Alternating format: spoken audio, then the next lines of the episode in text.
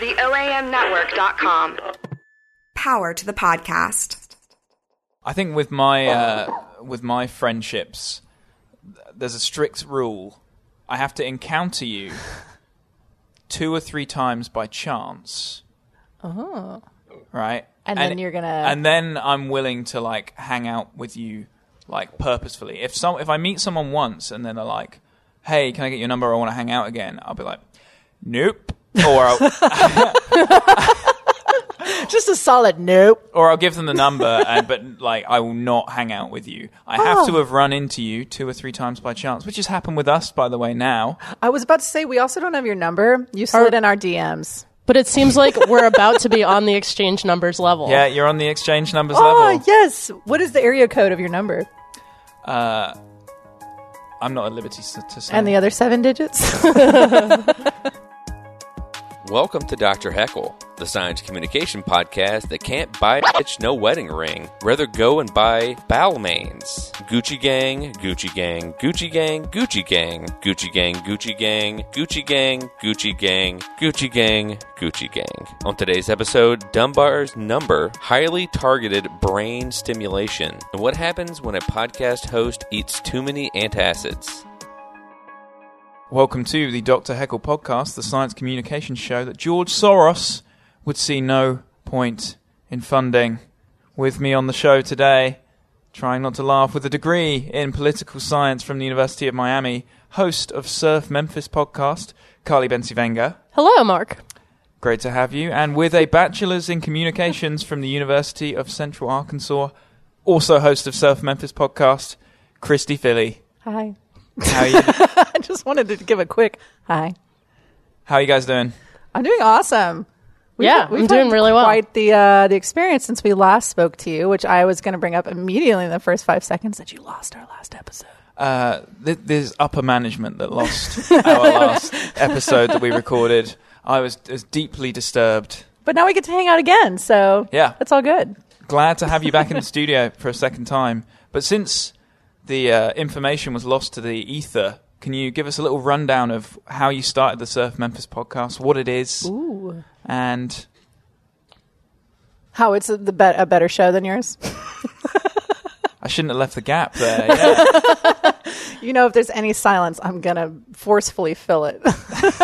You will. yeah. So Surf Memphis, Carly, do you want to do you want to start? Sure. So we have been hosting couch surfers since June um, here in Memphis, and we just had so many people coming through that had awesome stories, really interesting lives, and different perspectives on Memphis. So we decided that we should just put a microphone in front of them and start recording with them. Um, and then that's sort of how we came up with the idea. Well, that, that- I mean, that's it. I think you, s- you summed it up perfectly. But it's been continuous. Uh, I've we get a lot of requests actually. Now that the summer is starting to happen, I'm getting bombarded. I don't know about you. Are you getting bombarded with requests? Yeah, and I think we're going to see a peak in it too. So we host. Did I mention couch surfing, or did I just say that we have people stay with us? So, so I don't yeah, know that- because I wasn't listening. yes. for, for the people out there on this earth that may not know, Yes. what, what is couch surfing? Couchsurfing is a website that was originally founded in the early 2000s and it's meant to connect strangers and travelers and hosts together. So there's three ways you can couch surf. There's hosting, you can have people in your homes, you can surf so when you're traveling, you can go and then meetups, you can just find people on the app that want to explore a certain city or something with you and there's it's a reference-based system. There are creepy people on it, but for the most part, 95 99% of the people on it are just awesome looking to connect and have a great time in your city Awesome. Well, how many people have you turned down in the past month? 20 20 people i think 20 people. yeah i had to shoot someone down today again too and it was like the fourth time that they requested me back saying please and i was like no i'm sorry yeah there's there's a couple reasons why you would like turn somebody down but there's nothing nefarious going on really What what are the reasons you would turn someone down? I'm going to latch onto the Okay, yeah. to, to the, the weirdness rather than the joyous experiences.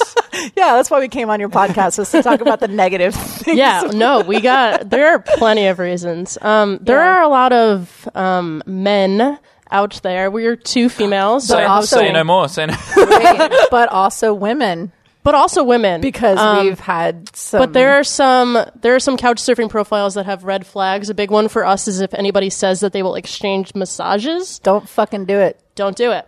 So I'm going to throw the f bomb in the James first five mas- minutes. Massages. Yeah, Yes. there's a part that's like, what can you offer the host? And if somebody says they're going to offer me No. cuddles or massages, Yeah, that's that's a red flag. gonna avoid to that. Not go. Yes. and trust us on that. Like, yeah, anyone that says they're a masseuse, cuddles. Um, sometimes people will just straight up ask for sex. No way. Oh yeah, we had a, a couch surfer that her very first request when she decided to host was this woman from Lithuania, and she said, "Hey, I've never been to oh, I forget where they live somewhere. I've never been to that city. I'd love to meet up with you guys. Also, I just recently discovered that I might be bisexual, and I was wondering if you were up to have sex. And uh, I'm sorry if that was weird. Will you host me? sorry if that was weird, but uh, I let had me to say come it. stay I- at your house you- now. You forced the, my weird, the hand. weird thing is, is that's not that's not like in a conversation where someone might say something like that and be like, "Oh, that was a weird thing to say." You're just typing it out, and Yeah. then you've made the realization that it's weird, but yet you haven't you gone back sent and it. deleted. yeah, you're like, hmm, eh, print it. Put it out there. Yeah, why not? Whatever.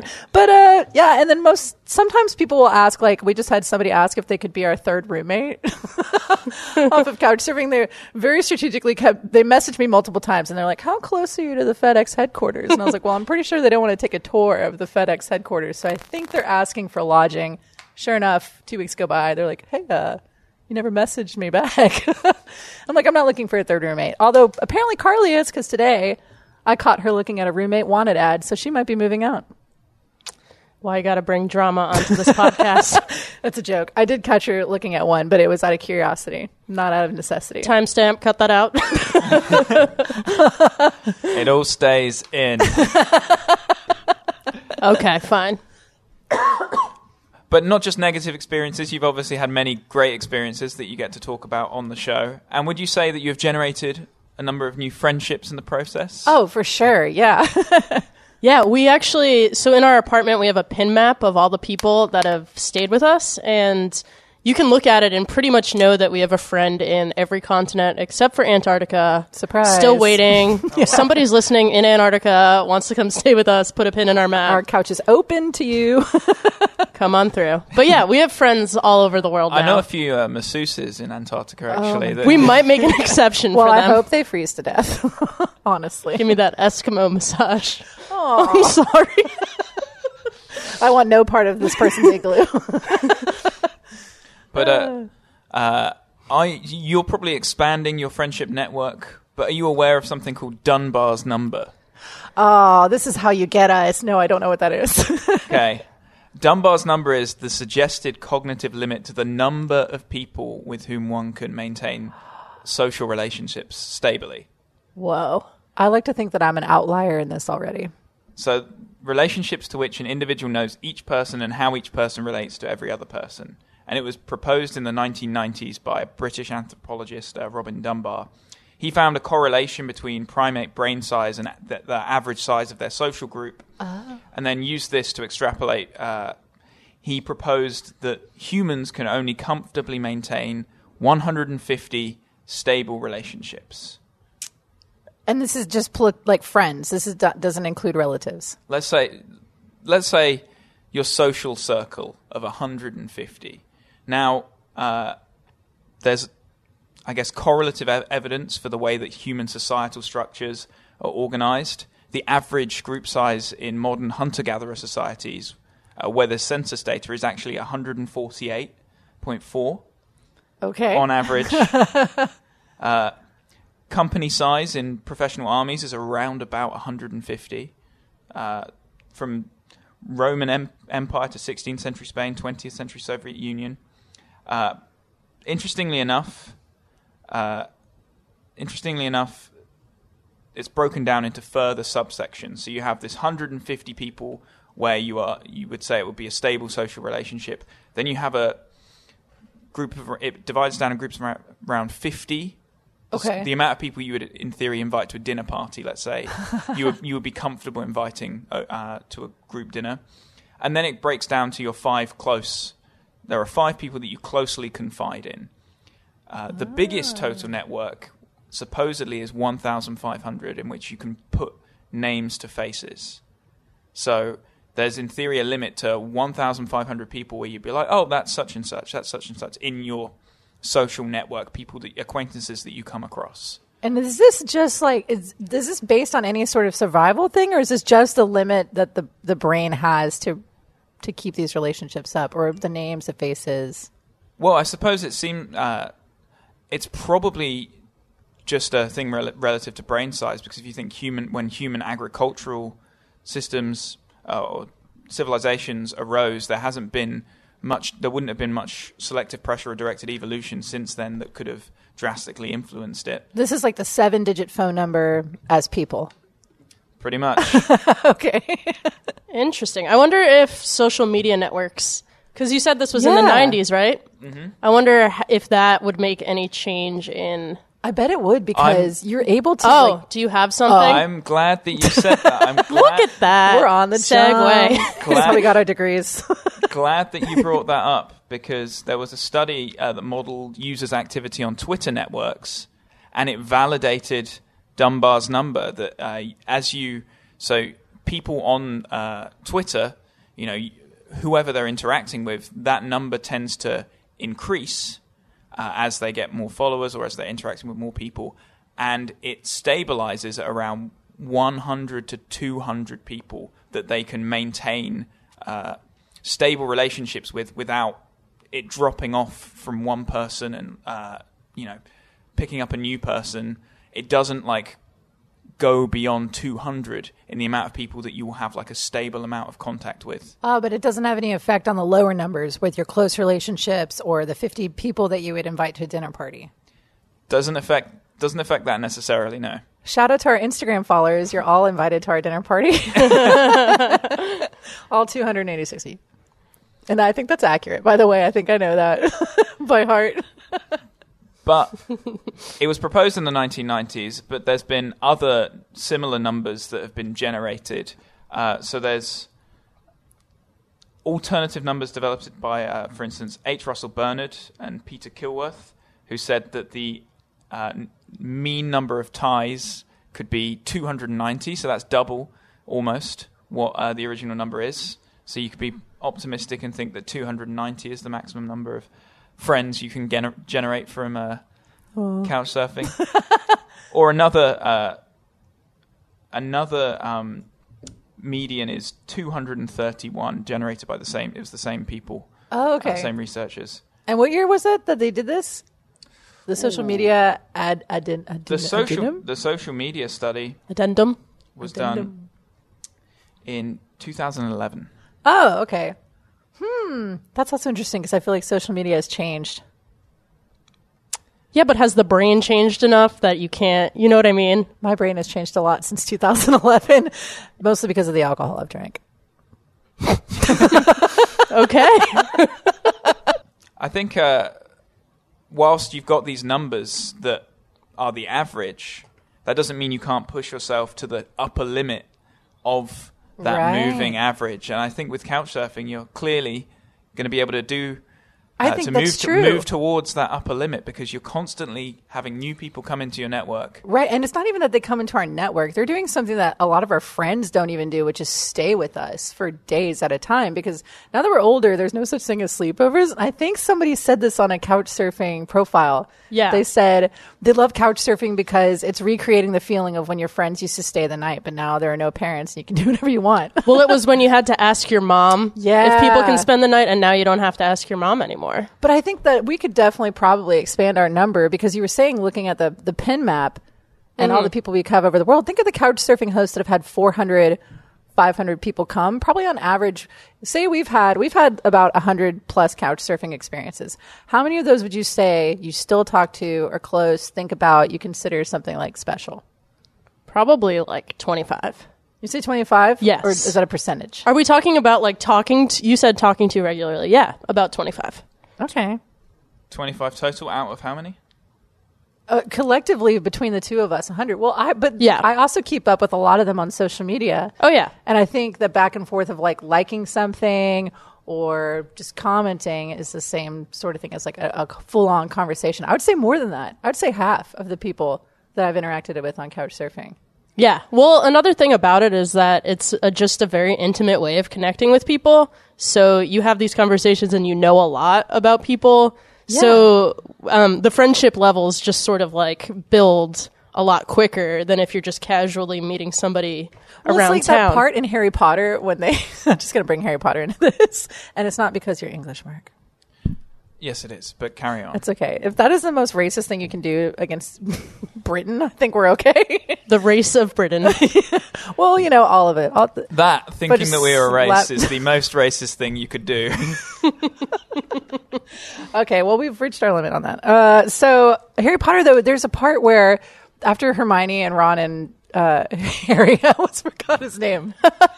Mr. Potter. after they fight the troll, J.K. Rowling says there are just some things that you go through and you have to come out as friends, and fighting a troll is one of them. And I think staying with people in in a situation Having where to you're like, spend a night in our apartment is just, like, fighting a fighting. troll. yes. Exactly. maybe maybe with some things like when we had the bucket to flush the toilet for four months. Um, but yeah, I think like you said, you you can hang out with a couch surfer and within ten minutes you probably know everything about each other. It's just a very open, honest environment. So I think that forges more close relationships. It'll probably bring numbers up if you looked at couch surfers. Let Ohm help you get the word out on your service, product, or endeavor. Email info at theoamnetwork.com. Welcome back to the Dr. Heckle podcast. We move on to our second section where I take a news article, throw it out there to our guests, see what they think about it, have a little bit of discussion. This one is from BuzzFeed News, A very accredited source. and it says This biohacker just injected himself with a DIY herpes treatment. I really thought you were just going to say he DY'd herpes. no, a DIY herpes treatment. okay. So, Aaron Trawick, who is the CEO of Ascendance Biomedical, took to the stage at a biohacking conference in Austin, Texas, dropped trow, and injected himself in the thigh with an experimental herpes treatment created by his company. So he's outing himself as having herpes. Very astute. Yeah, you got to assume. Aaron Trawick, Because if he CEO, didn't have herpes- has, has herpes. If he didn't have herpes and then injected himself with a herpes treatment, went, see, I don't have herpes Not anymore. and never will. So, uh, first of all, biohacking. Are you familiar with the concept? I'm pretty sure it's a buzzword that maybe BuzzFeed uses.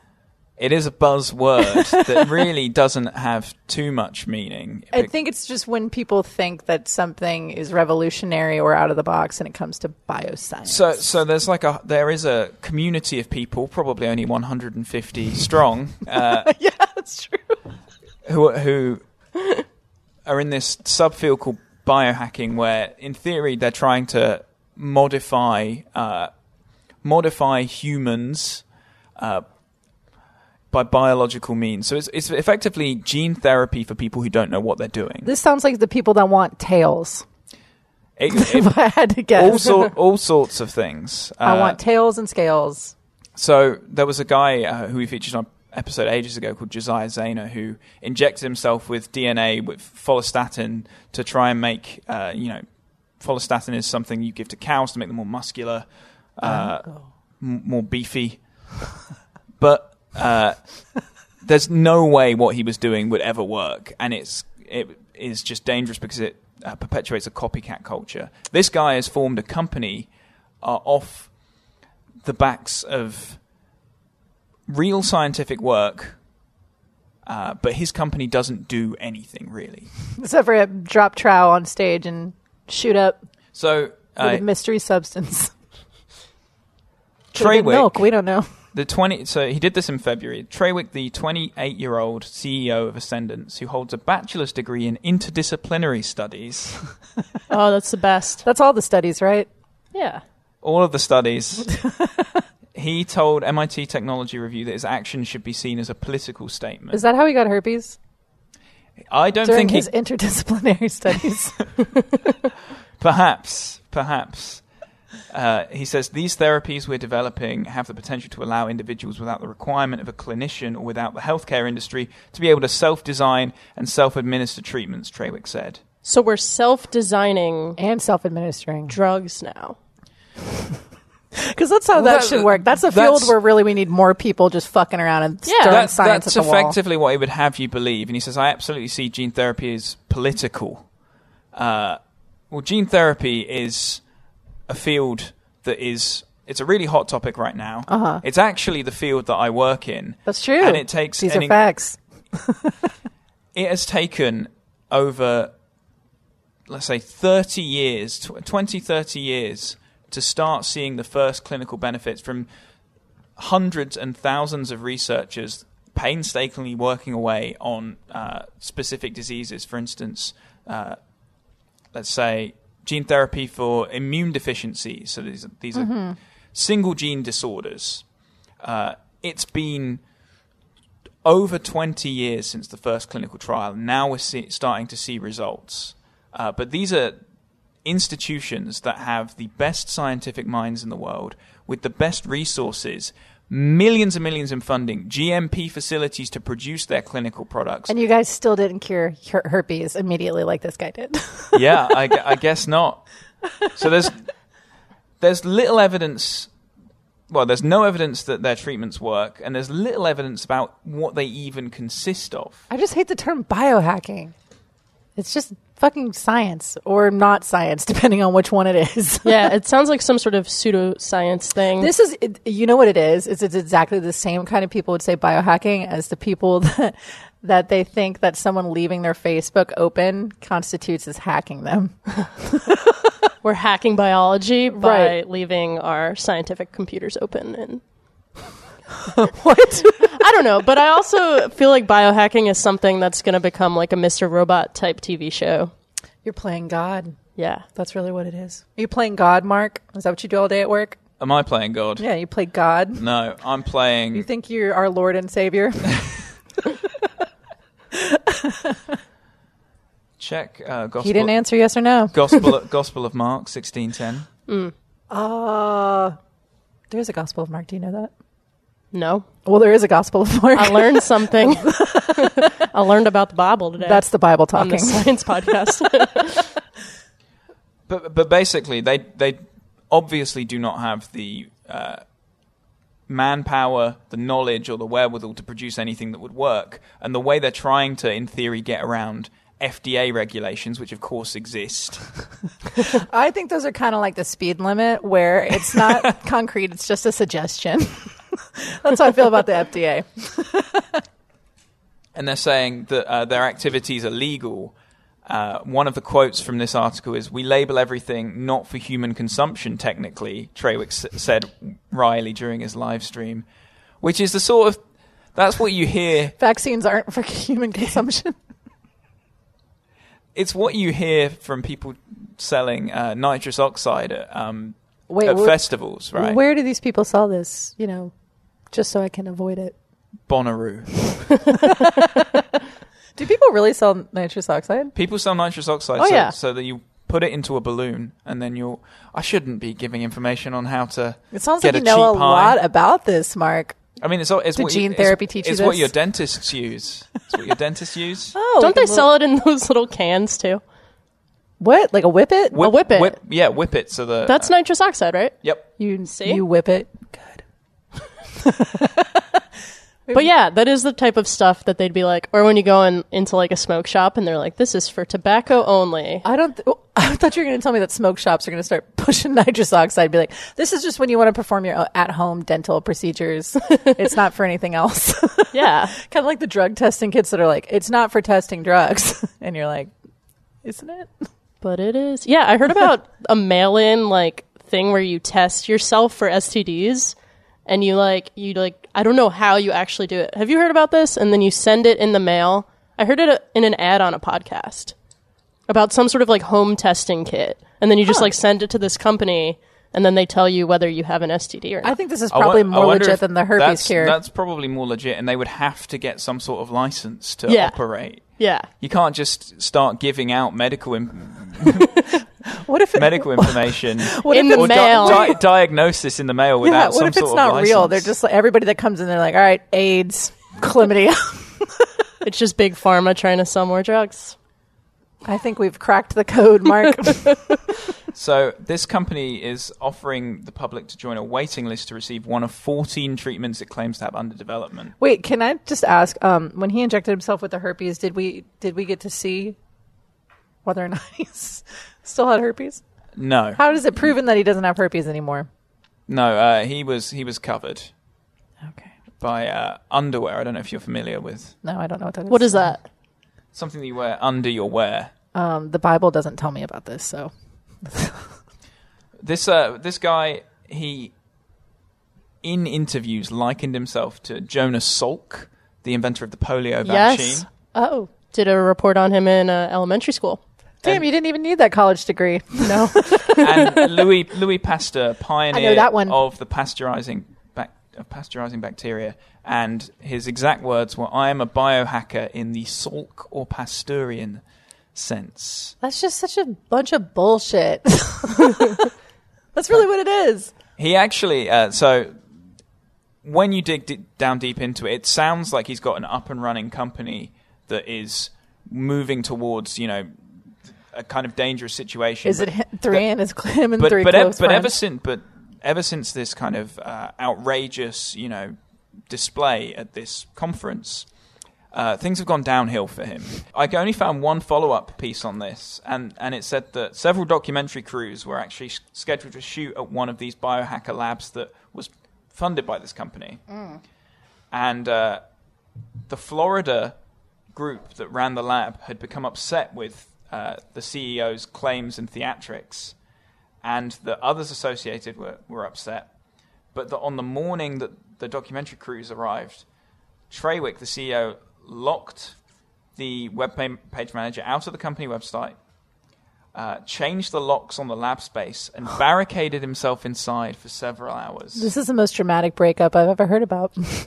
E- eventually he piled some of the lab equipment outside uh, the front of the lab. There was even there was even a physical wrestling match over the keys for the lab between Treywick and another biohacker. This isn't and was dead this ass. recorded? And uh, Gabrielle Licino, who apparently runs this Florida lab, so this actual laboratory said it was like watching a scene from Rushmore. That's what I'm saying. This is dead ass a domestic dispute. Like the cops were called. All your shit is out on the line, except for it's like millions of dollars of questionable lab equipment. Yeah. somebody's inside. I changed the locks. Oh no. So, so the the weird thing, I guess, is that you know all of these news articles at the time when he injected wrote all these articles being like, "Oh, this guy has injected himself with a therapy." Uh, none of that has really been retracted by any of those media companies. Huh. But uh, the, because it's sensational. because it is sensational. But uh, despite that, the theatrics and utter bizarre behavior from that CEO, the 28 year old Aaron Trawick, are the more egregious thing because it put the uh, it almost puts society in danger by claiming that you can offer these treatments and therefore ascendance biomedical you have been dubbed fake news Fake news. The OAMnetwork.com. All original podcasts released weekly in Memphis, Tennessee. Welcome back to the Dr. Hackle podcast, our final section where we take a journal article, spill it to our guests, have them ruminate upon it, and then spit that information right back to us. Like a baby bird, a mom and a baby bird. Regurgitation at its finest. Today's article is from the journal Nature Communications. The first author is Yusuf Eziat, the anchor author is Michael Kahana. Wait, what's an anchor author? Uh, that is the you can tell how many scientific papers I've written. the the last author is the uh, The least inve- important. the investigator. So the two most important positions are the first and the last. Ah, Not- Oh, okay. So what about the guy in the middle? He's like the middle child of science. Not, so much, yeah. just forgotten and A middle child. with and depression. I approve this message. The first person, the first author is the one who did the work. The uh, last author is the guy that runs the lab that is who's written the grant or has decided upon the research to be done or and has the funds, etc. Oh, okay. Uh, f- this is from the Department of Psychology from the University of Pennsylvania, and the title is Closed Loop Stimulation of Mm. Temporal Cortex Rescues Functional Networks and Improves Memory. Now, from the title alone, what can you pick up there? they're stimulating a certain part of the brain in order to help people remember things better. Ding, ding, ding. Got That it sounds in right, yeah. one. Oh, Wow. So- Okay. Done. All right. That's in, that's section Done. three. Oh, there is much more. Uh-huh. Let's dig deeper. So, with deep brain stimulation, what do you think? It's, you know, uh, putting probes on your head and stimulating certain areas of the brain? Definitely think it has to do with some sort of electrical something. Some sort of electrical pulse, pulse, but there are two different forms, I suppose. Open loop, which is where you are stimulating at a constant intensity, regardless of symptoms or stim- or uh, you know signals. So regardless of side effects,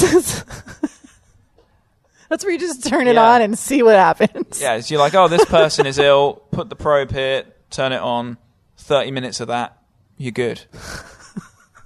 Science. Sounds like psychology. Closed loop. I plead the fifth on that. Closed It's loop like- only stimulates if certain parameters are met. So you get, you know, a lower average power dissipation, but you get reduced side effects from unneeded stimulation, is the idea behind it. Oh man, unneeded stimulation. Am I right? So the lobes, I'm going to ignore.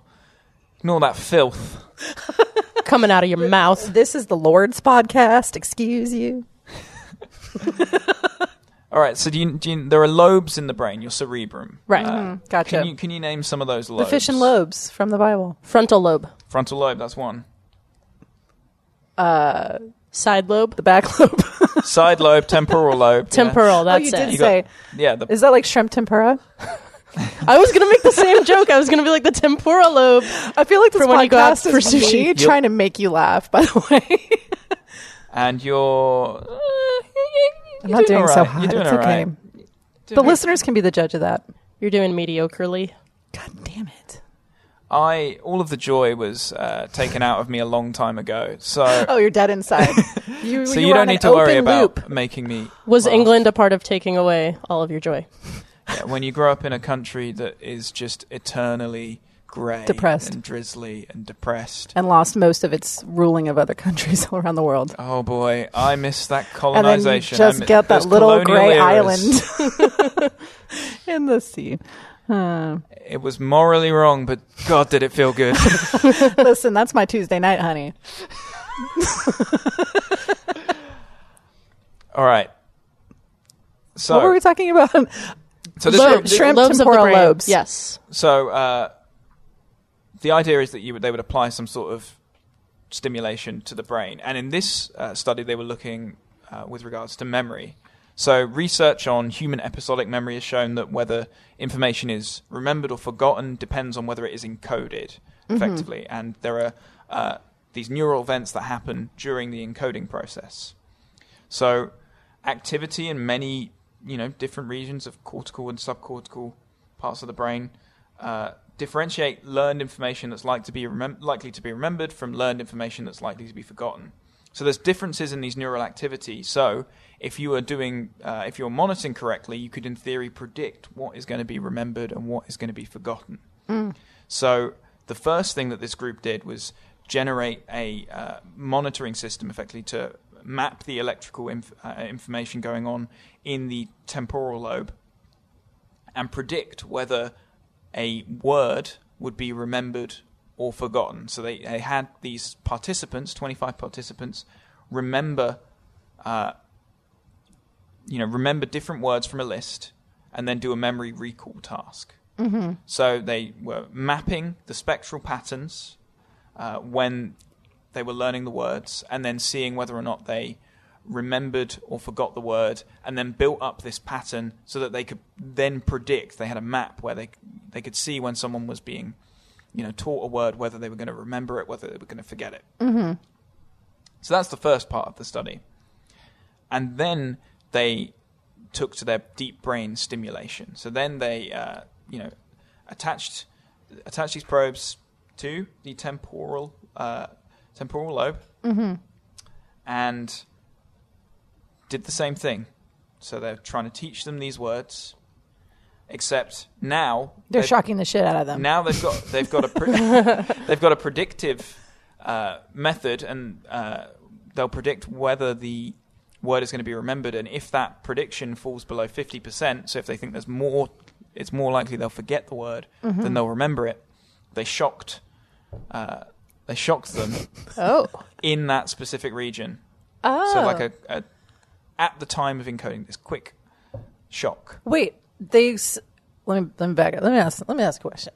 Um, so you're saying they shocked the region? They previously mapped out which areas of the brain would light up when they were remembering a word, Effectively, yeah. The, the, and so when they were introducing the words again, this time with the temporal lobe s- uh, stimulation, they would light up the areas in the same order that they previously did when they remembered a word. Is that what you just said? Yeah, so there would there would be a pattern that uh, that the computer would be like, oh, it's this pattern. They're likely to remember it.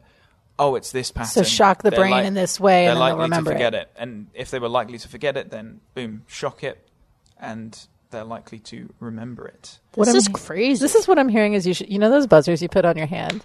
Yeah. that, that shock somebody is when you meet somebody. If you want them to remember your name, just have one of those when you give them a handshake. Put it on their brain. So That's how you greet everyone. Just a to the brain, so they had two other groups. You can't just do that and be like, look, it worked. Uh, really, because uh, in section two you told me that uh, I was absolutely allowed to do that with science by injecting myself at a conference and going, "It did it." I I said the complete opposite. Oh, damn. Did you?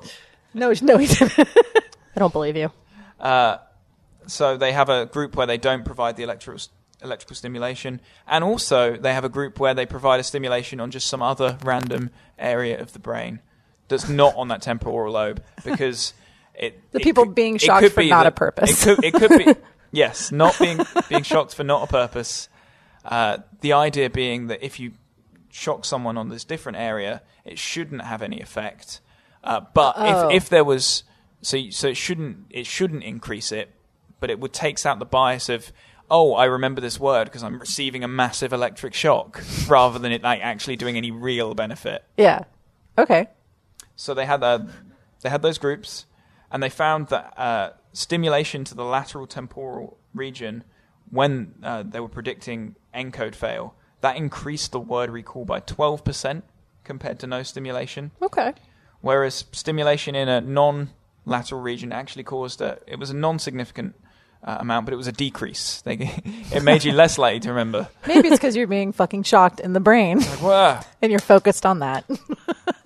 So it's not just the fact that a pulse is applied somewhere in the brain that makes you remember; it, it's the fact that they were doing it in this Specific sequence. specific manner, and uh, all subjects with stimulates. So subjects subjects with stimulated words were also more likely to remember the unstimulated words they had also been tasked with remembering. That was the final thing. So, for instance, you know words they were not shocked for, but they were tasked with mem- remembering. They were able to remember even better. So they helped all these people build up their memory. in theory, in theory, this is the. fir- I guess this is a proof of principle study that they would, uh, you know, try and take further, try and actually take towards the clinic because this has a lot of uses potentially in epilepsy, in Parkinson's, re- indeed, Alzheimer's. Indeed, Alzheimer's is the is the big one. You would think that. Uh, could benefit from targeted closed loop stimulation. So that was one of the uh, one of the key things is that they showed that this closed loop stimulation works better than applying a constant stimulation. It's not just for word recall; you could presumably uh, incorporate that. There will be other brain functions where you can, you know, predict certain things and apply a pulse in a targeted way and hopefully improve function. Uh, although that would have to come from future studies. Uh, but if you want to really improve your Dunbar number, There Yes. you go.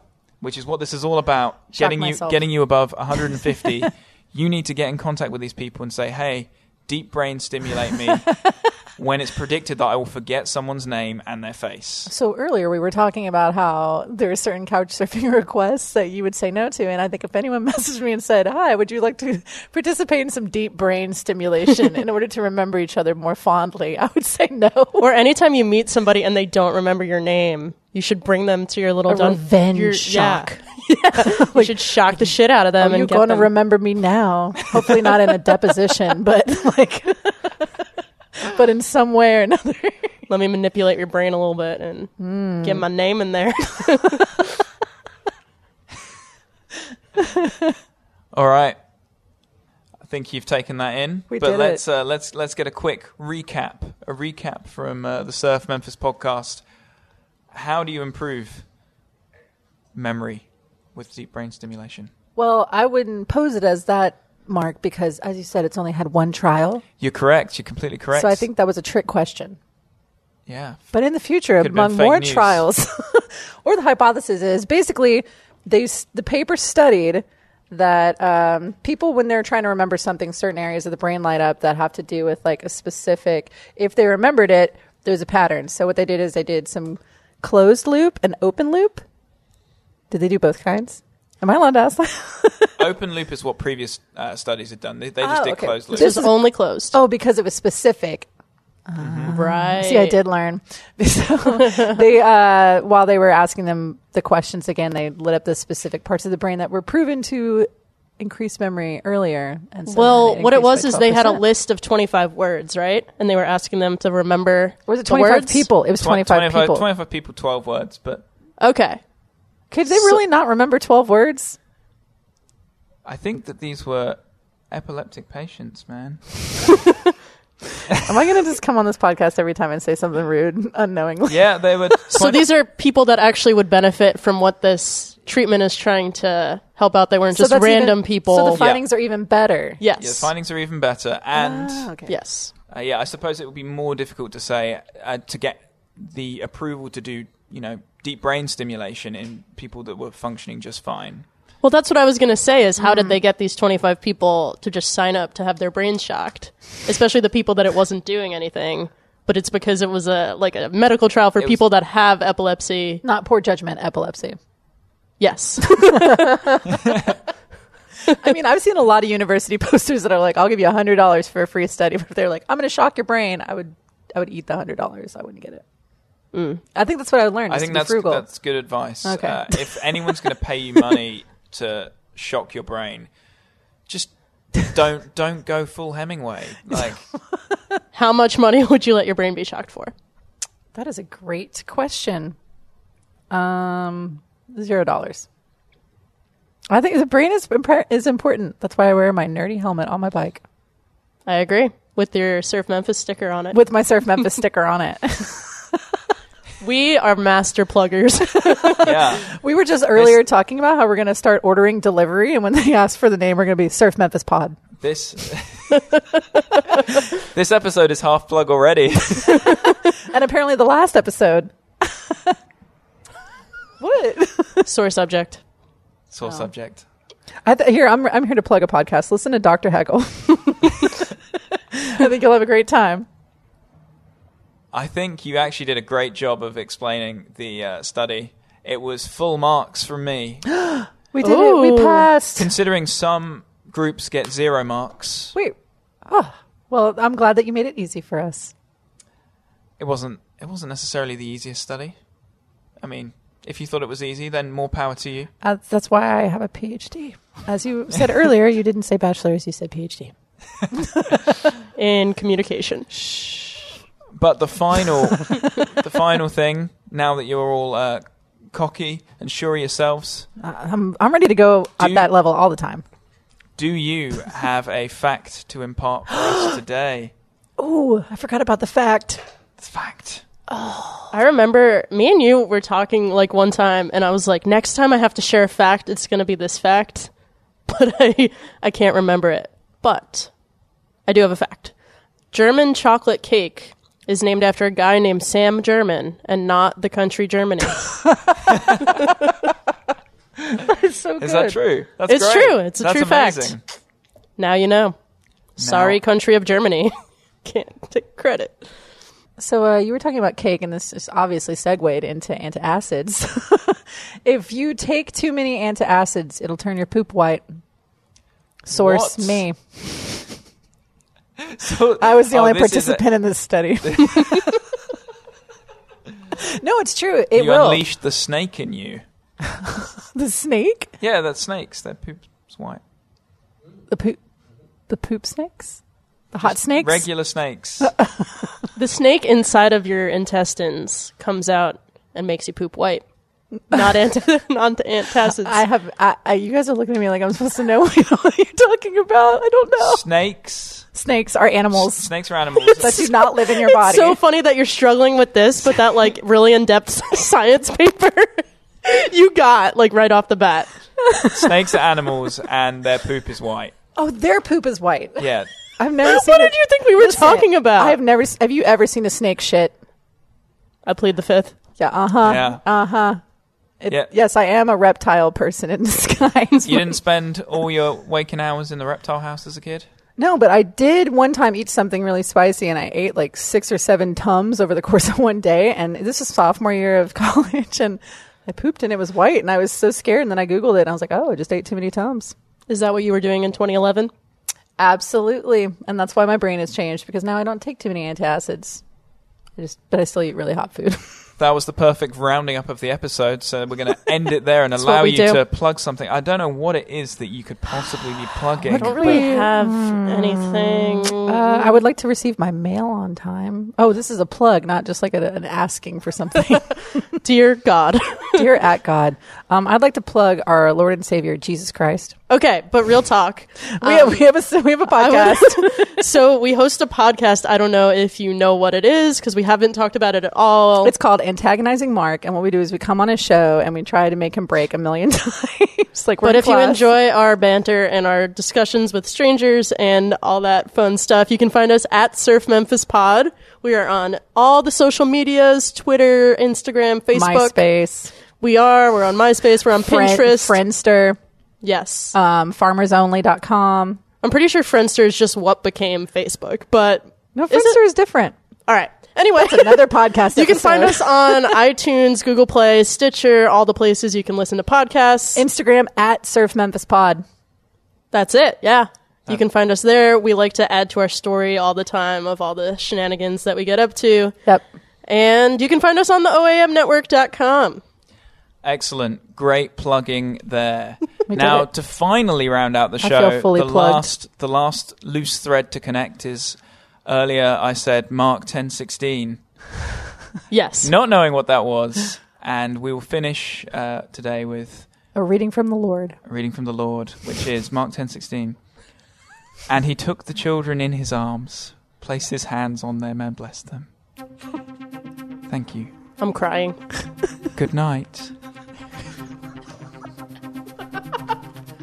Dr. Heckle's an OAM network production recorded at the Crosstown Concourse in Memphis, Tennessee. Your host was Mark Brimble. Guests were Christy Feely, Carly Bensavinga. The show was produced by Mark Brimble, Gil Worth, and Zan Roach. Special thanks to John Miller and Carla Worth. If you have any questions, comments, or would like to get in touch about appearing on the show or topics you'd like us to cover, email us at drhecklepod at gmail.com.